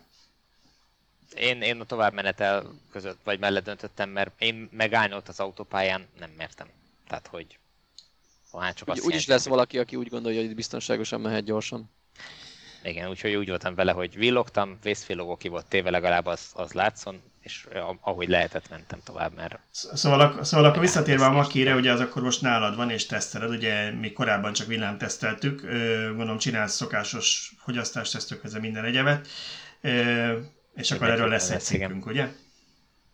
Igen, most egyelőre úgy néz ki egyébként, hogy ilyen szép időben, ami most van, tehát reggel ilyen 17 fok környékén volt, 17-18 fok volt a hőmérséklet, délután, ahogy, ahogy délután, délben, ahogy jöttem vissza, ilyen 25 fok környékén. Ebben a, az időjárásban olyan 22-24 kWh per 100 km-es fogyasztásokat írkált ő ki. És ez nagyjából... Ez ilyen javarészt autópályán. Így van, és ez nagyjából ki is jön. Ez szerintem egy ekkora autótól teljesen jó fogyasztás. Ilyen sebességgel. Ne spoilerezzük el, de majd a következő témában egy másik újdonság, egy másik Tesla killerről is hasonló adatokat fogunk megosztani, bár nem saját mérésből egyelőre. Jó, akkor szerintem most jött az a pont, hogy jön a Pofátlan promózás című etapunk, amikor nem másokat, saját magunkat próbáljuk egy kicsit itt promózni. Mindig kicsit utánézem magam, mert aki hallgat minket, vagy néz minket ebben a podcastban, az pontosan tudja, hogy ezt ő hol teszi, de ha valaki esetleg erről lemaradt volna, vagy csak egyik másik médiumban ismer minket, ugye ez a podcast elérhető a legtöbb podcast applikációban, Spotify, iTunes, Google Podcast, Player FM, szerintem még amit találtunk, kiraktuk. Ha valaki hiányol valamit, írja meg. És természetesen YouTube-on is kint van ez a podcastunk. Emellett van nekünk egy Villanyatosok Extra YouTube csatornánk is, tehát a fő csatorna mellett a Villanyatosok mellett egy Villanyatosok Extra csatorna. Van nekünk egy Villanyatos tippek, kérdések Facebook csoportunk, és van egy Facebook oldala is a villanyatosok.hu oldalnak, és a pár hete indult villanyautó piac, azaz VAP nevű oldalunk is üzemel, és eddig elég jól muzsikál szerintem. Sokan már meg is köszönték nekünk, hogy, hogy lehetővé tettük, hogy hirdessenek ott, úgyhogy mi meg nekik köszönjük, hogy megtiszteltek minket a bizalmukkal. Úgyhogy szerintem nagyjából ennyiben én most le is zárnám az önpromózást, mert uh, ugye megemlíthetem, hogy van nekünk Twitterünk és Instagramunk, de még mindig borzasztóan rosszul használjuk, és továbbra sem keresett meg minket egy uh, Instagram celeb hogy ő majd csinálja helyettünk, úgyhogy sporadikusan, de jelentkezünk egyéb médiumokon is. Én azért hozzátennék még egy gondolatot, nem csak az online térben vannak jelen a villanyautósok, hanem a villanyautósok közössége egy nagyon aktív csapatot jelent személyesen is, ami rendszeres villanyautós találkozókban testesül meg. Valamikor régen Budapesten minden hónapban volt, aztán ez így megritkult, viszont országos találkozók kezdtek egyre népszerűbbek lenni, és idén az első ilyen június 26-án szombaton Abdán lesz, ami Győrtől néhány kilométerre található, és hát az a helyzet, hogy olyan érdeklődést látunk, hallunk a találkozó iránt, hogy elkezdtünk azon gondolkodni, illetve hát nem én, mert én nem vagyok a szervezők között, csak beszélgettem velük, hogy milyen jó, hogy a jövő héttől már nem feltétlenül korlátozzák 500 főben a ilyen rendezvényeknek a megjelenő, rendezvényeken megjelenő résztvevőket, résztvevők számát, hanem ha falunapnak van nevezve, akkor akár 1500 is lehet, úgyhogy így javasoltam Német Áginak a szervezőnek, hogy beszéljen Abda polgármesterével, hogy lehetne ezt falunapnak hívni, mert akkor ha az 501 érdeklődő vagy villanyautós megjelenik, akkor nem kell bezárni rögtön az egész. Figyelj, ha hozol pár disznót, amit le tudunk lesz. vágni, hatalmas akkor biztos, hogy átnevezhetjük falunapnak. Csak valami action kell oda azért. De oké, okay, én hozom a nemzeti színű szalagot, te hozd az ollót, és akkor valamit átvágunk. Minden esetre a héten a villanyautós Facebook csoportokban is fognak megjelenni ilyen rövid videók, illetve én is tervezek még egy cikket valamikor a hét közepén erről, amiben ezeket beágyazom. Ugyanis színpadi produkciók, szereplések, családi nap lesz, tehát a gyerekeknek a fagyitól kezdve az arcfestésig mindenféle érdekességek, a felnőtteknek felnőtt programok nem a szó klasszikus értelmében. Ne, nem a falunapra gondolsz, ez egy másik, másik program. Nem, a, a, falun, a falunap, falunapon a falu színpadára fel fognak állni mindenféle emberek, és okos és érdekes dolgokról beszélgetni, ami remélhetőleg nagy érdeklődésre tart számot. És ezen kívül egyes márkakereskedők vagy autók bérbeadásával, forgalmazásával foglalkozó cégek megjelennek, és hoznak rengeteg tesztautót, elektromos tesztmotorokról hallottam, amiket ott ki is lehet a helyszínen próbálni egy regisztráció után, és ha már regisztráció, nagyon fontos ahhoz, hogy tudjuk, hogy falunappá kell nyilvánítani az eseményt, hogy minden résztvevő előzetesen regisztráljon, az ev találkozó gmail.com címen, amit persze nem kellett most felírni, megjegyezni, mert megtaláljátok az oldalunkon a vonatkozó cikkekben Meg Balázs kírja a képernyőre. Itt meg kell adni, hogy, hogy hány fővel, hány fővel érkeztek, ez a legfontosabb információ, de az autó típusát és az saját elérhetőségeteket nyilván az e-mailben regisztráltok, az e-mail cím meg lesz, de egy telefonszámot is adjatok meg. Ez azért fontos a szervezőknek, hogy a parkolást meg tudják szervezni, hogy hány autóra kell számítani, mert nyilván nem mindegy, hogy egy autóval egy fő érkezik az 500-ból, vagy, vagy, vagy négy főre jut egy autó, és akkor, akkor kevesebb autónak kell parkolóhelyet biztosítani a helyszínen. Szöcskáról tudsz valamit? Szóval gyertek, tudsz valamit, hogy ez most hogy működik? Védettségigazolvány, maszk, ilyenekkel legyen mindenki felkészülve, vagy ezeket nem kell csekkolni, hogy működik? Én úgy tudom, hogy a szabadtéri rendezvényekre nem kell védettségigazolvány. Maszk elképzelhető, hogy kell, de nem hiszem, hogy manapság utcára lép bárki, úgyhogy nincs legalább a zsebében Igen. egy darab maszk. Jó, most erről az jutott eszembe, hogy az másik fajta rendezvény, hogy annak idején, mikor a, a réges régen a, a, a session mindig a keynote speaker az Bill Gates volt a microsoft és akkor ezt így egyszer átadta a, talán Balmernek, vagy nem is tudom, valakinek, aki az utódja volt, és, és azzal a jó tanácssal látta el, hogy hogy amikor a CES-t rendezik Vegasban, akkor ott két rendezvény van, figyelj oda, hogy melyikre megy. Ezek szerint kell tudni. Ezt nem tudjuk, hogy elnézte, de ugye a pornóiparnak van a, azzal egy időben, a CES-sel egy időben általában ugyanott uh, nagy konferenciája, úgyhogy erre akarta figyelmeztetni a, a kollégáját. Soha nem tudjuk meg, hogy mely... a felnőtt tartalom az nem ilyen jellegű lesz, nem kell adni. Soha nem tudjuk meg, hogy melyik rendezvényen lett volna nagyobb sikere a kínót beszédének, de most már mindegy. Jó, szóval ez volt az önpromó, meg rendezvénypromó része, ezeket úgyis már meg, megismételjük majd még közelebb ezekhez a, az alkalmakhoz, de igen, akit érdekel, az regisztrál minél előbb, hogy a szervezők tudják, hogy hány főre készüljenek. Viszont akkor térjünk át szerintem a, a következő témánkra. Ha a podcast elején Tesla foglalkoztunk, akkor most Hyundai színekbe burkolózunk, ugyanis az Ionic kapcsán volt pár olyan cikk és, és téma, ami érdekes volt, és ezeknek általában Szöcske a gazdája, úgyhogy én laza csuklomozdatát is dobnám neki a labdát. Az első ez az Ionic nap, naptető vagy napelemes tető, amihez csak annyit tennék hozzá, hogy pont a múltkori podcastban beszéltünk arról, ugye, hogy a bizonyos autókhoz lehet ilyet rendelni, akkor megemlítettük ugye, hogy a, a Toyota Prius pluginhez, illetve a Cybertruckhoz is ígérik, és ugye az Ioniq 5 is lehet ilyet rendelni. Kérdés, hogy ez igazából a valóságban mennyit termel? Mennyit termel Szöcske? Keveset. Keveset termel, ugye erről eddig is tudtunk a mindenféle marketinganyagokból, ott sem hazudnak túl nagyot. Azzal lehet számolni, hogy mondjuk ilyen napi 5 és 10 km közötti extra hatótávot tud hozzáadni az autó hatótávjához. Ugye erről eddig csak hivatalos infókból értesültünk, most viszont már abban a helyzetben vagyunk, hogy kicsit más tollával ékeskedve Németországban egyre több teszt videó és információ jelenik meg az autókról, mert ott már elég sok teszt példány van. Én úgy tudom, hogy már nem csak újságírók, hanem bármilyen földi halandó egy Hyundai kereskedésbe bezuhanva kipróbálhatja ezt az autót. És az egyik ilyen kereskedő, egy német kereskedő osztotta meg egy Facebook csoportban, hogy ő bizony kiállt ezzel az autóval és magára hagyta két órára, és előtte-utána lefotózta a termelést, és valami 201 néhány wattórát termelt ez alatt a két órát az autó, bár hozzátette, hogy nem volt szikrázó zavartalan napsütés, hanem ilyen változékony idő volt, néha-néha kisütött a nap, de szerintem jobb is ezzel számolni, mert így egy átlagot kapunk. Nyilván előfordulhat olyan, hogy amikor kiállunk a tökéletesen tiszta időre, ahol egy bárányfelhő sincs, akkor ennél nagyobb lesz a termelés. Minden esetre ez egy ilyen körülbelül fél millió forintos extra, hogyha nem egy olyan típust választunk, amiben ilyen promóként, ilyen first edition vagy hasonló megnevezéssel automatikusan bekerül.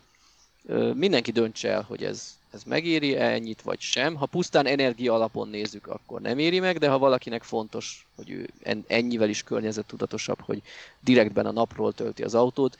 Sokan mondják, hogy hát, hogyha inkább az árnyékban parkolok, és akkor kevesebbet kell a klímát használni, ugyanott vagyok energiában. Ez kétségtelen, de nyilván sokan meg nem tehetik meg, hogy az árnyékba parkolnak, mert mondjuk egy hatalmas irodaház vagy gyárnak a parkolójában napi 8-9 órát fixen ott van az autójuk, és nincs egy aprócska fa sem, tehát az ő autójukat mindenképp süti a nap, akár van rajta napelemestető, akár nincs.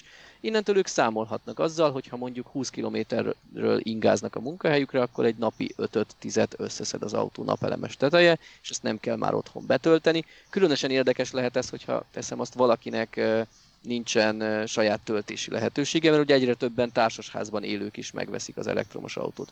Na most, ha neki fixen kint parkol a munkahelyen, ahogy tegyük fel, ott sem tud tölteni, ha mondjuk a napi ingázásának egy részére összeszedi a, az energiát, akkor már is jóval kevesebbet kell nyilvános töltőt igénybe vennie.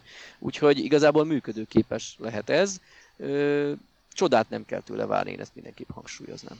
Hát nekem az jutott rögtön eszembe, hogy bár most már kicsit régen van, hogy repültünk ide-oda-oda, szerintem ezzel mindenki így van, de hogy ugye amikor valaki elmegy még egy hosszabb külföldi úton, mondjuk két hétre, és ott hagyja a repülőtér parkoljába az autót, olyankor szokták azt mondani, hogy ez a bizonyos vámpír fogyasztás igencsak kellemetlen lehet, mert nyilván típustól, modelltől függ, hogy az autó magában az állásában is van ugye egy önkisülése is nyilván az akkumulátornak, illetve hogyha az autó az mondjuk az autó, ez csak a, csak a Teslán számottevő egyébként, neked, mint jövőendőbeni Tesla tulajdonos fontos tudnod, a Teslán számottevő. Nyilván a Teslán van rengeteg olyan funkció, ami működik kikapcsolt autónál is. E, ugye, ezt akartam mondani, hogy...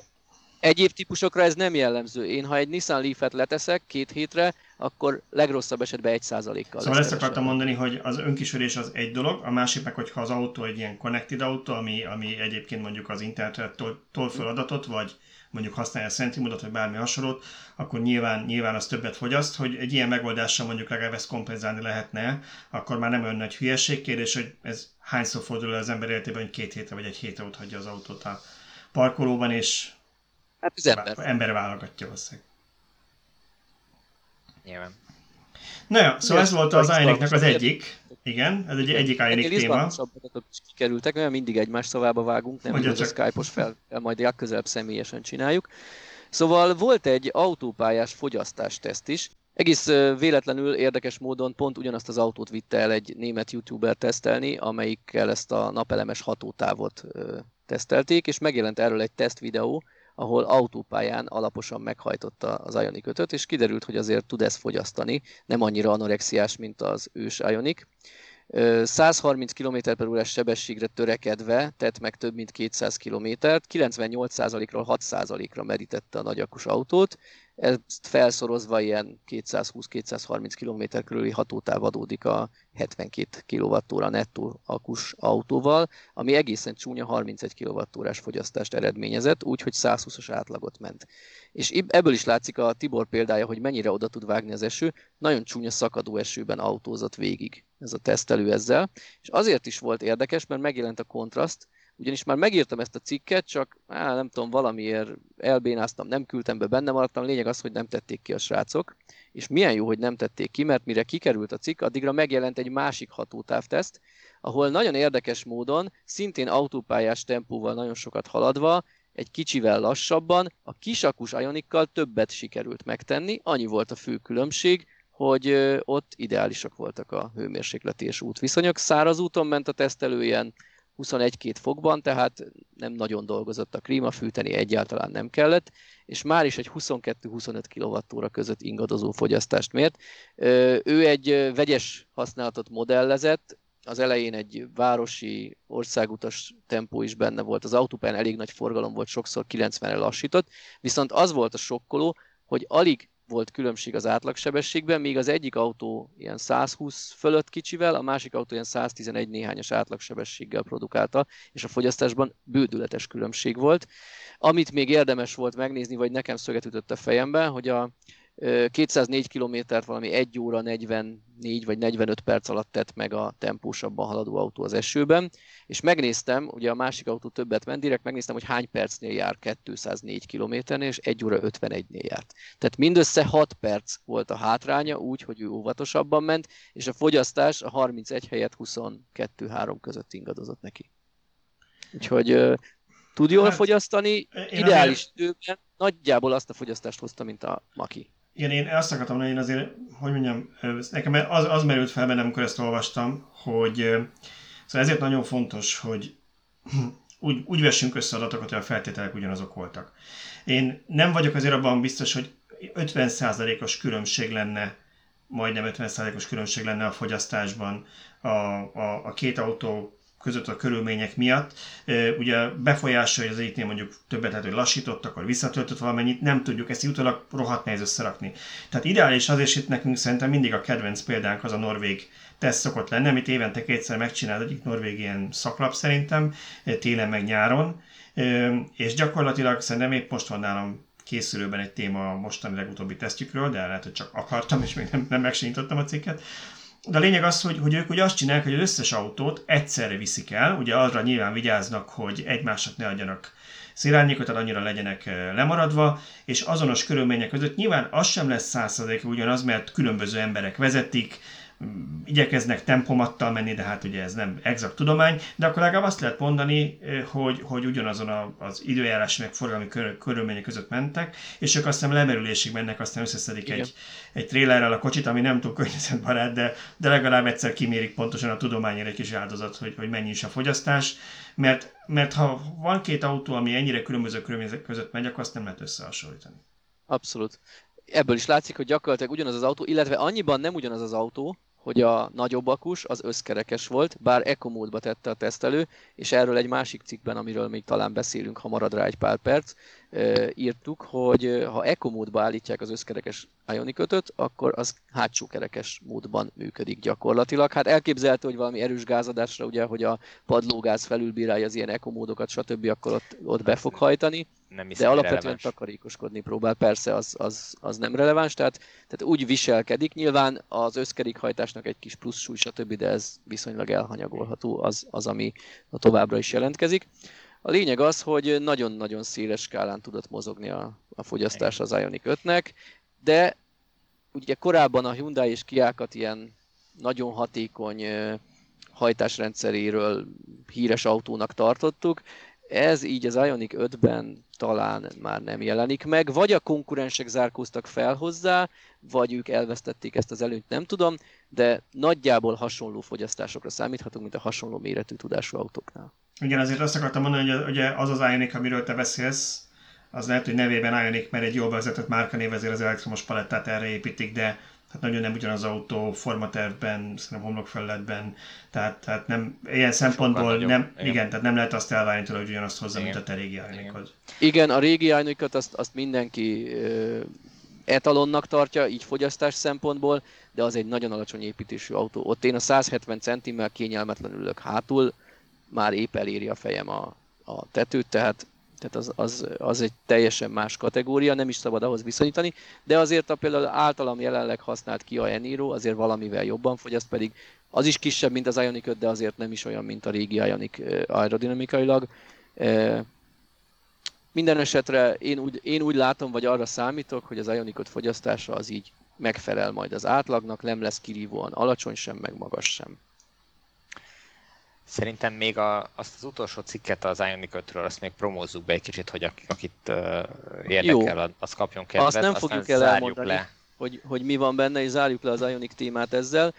Egy dolgot még bedobok, van egy érdekes hasonlóság, amiben az ős Ionic és a jelenlegi új Ionic 5 megegyezik, egyiken sincs hátsó ablaktörlő, és ezen kívül még hét érdekes dolgot sorol fel a cikk. Egy kicsit ilyen bulváros a cikk, ennek ellenére, vagy éppen ezért jó olvasottságot is kapott. Aki még nem olvasta, mindenképp olvassa el. Egy Hyundai belső dokumentumra hivatkozva érdekes infókat osztottunk meg a, az Ioniq 5 modellről. Na, szuper.